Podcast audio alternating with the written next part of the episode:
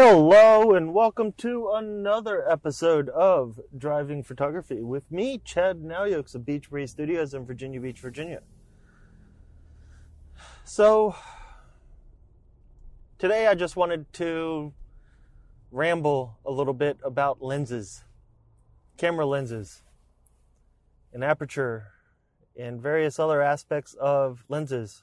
I don't know exactly why, it's just something that I felt like I wanted to talk about today. So, many people ask all the time, what is the one lens that you would get if you just bought a new camera and didn't have any lenses?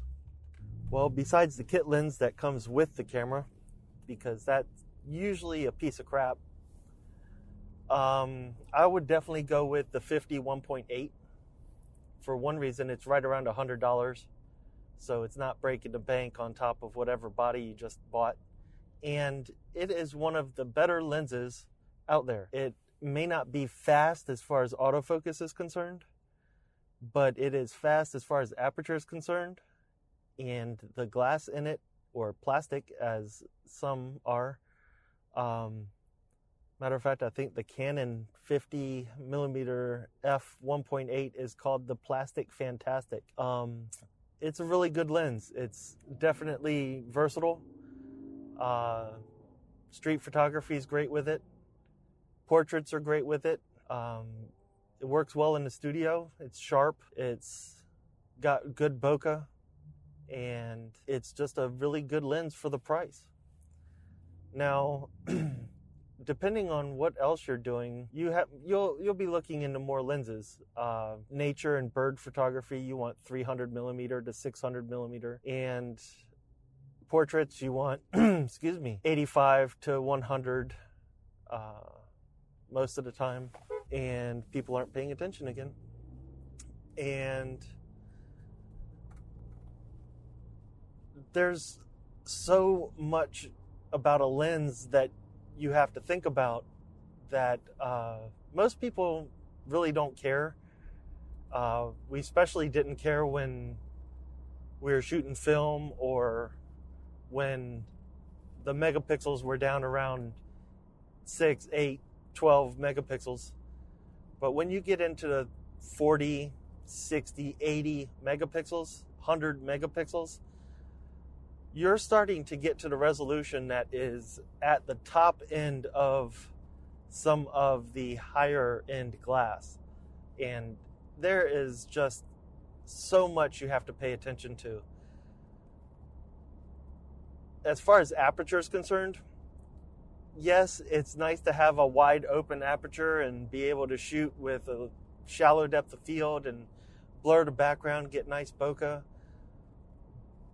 But even at the sharpest point of the lens, right in the center usually, at 1.8 or 1.4 or 1.2 even, you're not going to get as sharp of an image as you would at, say, f5.6 or f8. Every lens has a sweet spot that gives them the best sharpness, and it's usually right around 5.6 or f8 the ability to get a sharp shot at 80 or 100 megapixels would require you, especially if you're going to be using all those megapixels to print an image, would require you to shoot at f6, f8, just to see the full quality with all that resolution. And there's so much other stuff that you have to worry about. Um, let's see, chromatic aberration. How far off is the red and or the cyan and the magenta on high contrast lines or high contrast gradients, like um, a building against a white uh, sky or shooting through a tree, all the branches and everything against the sky, and you will see cyan and magenta and sometimes yellow all over the top and bottom of those branches. This is chromatic aberration. It's because the lens doesn't allow light to come through at the same speed for all colors of the spectrum. They're all bent a little differently. And yes, you can get rid of it in Lightroom and Photoshop, Camera Raw, whatever, but uh, it's still there on all lenses, and not all lenses are the same. Some lenses are left and are less, and some lenses have a little bit more aberration. The more pricey a lens, the more engineering that went into a lens, and the newer ones, as uh, technology moves forward and everything, makes chromatic aberration and the sharp soft spot better. Not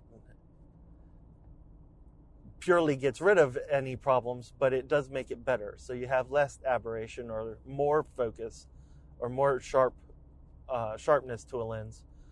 And these are all things that you're going to pay for.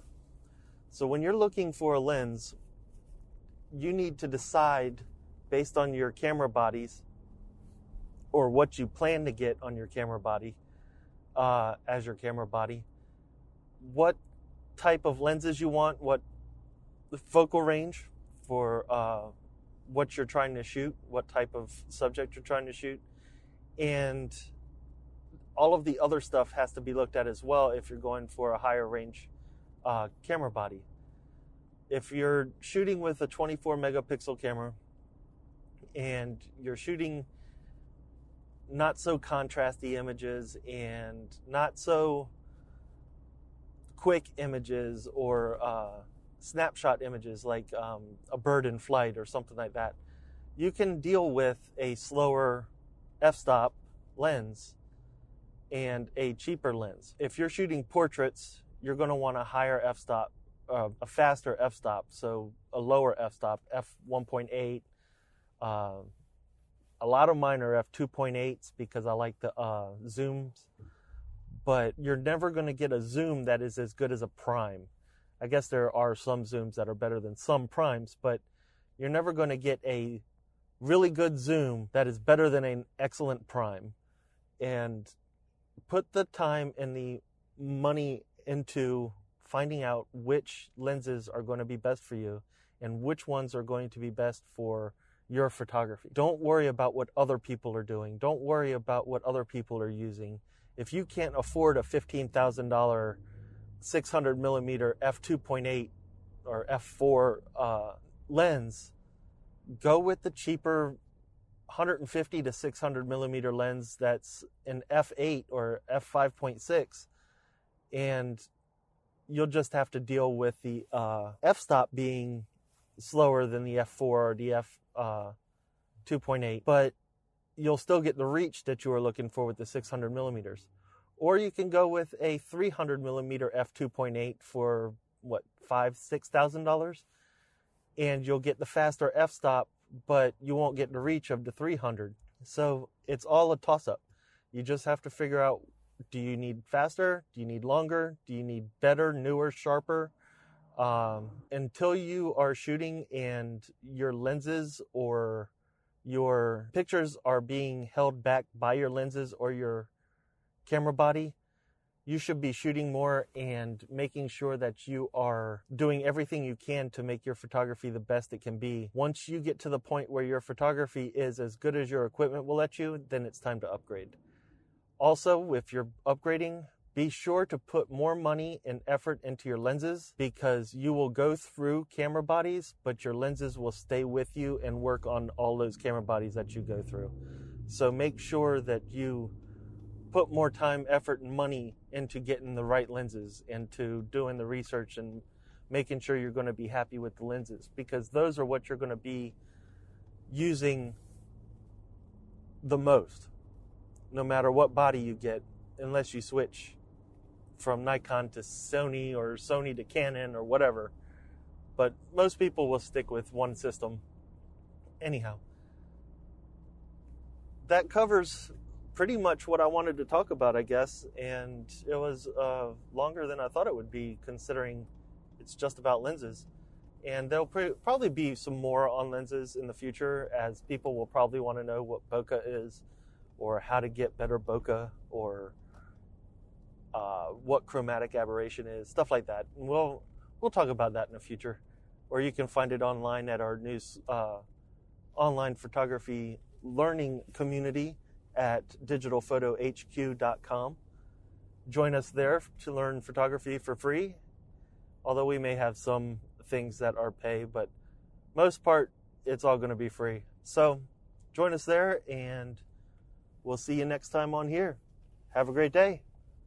Bye.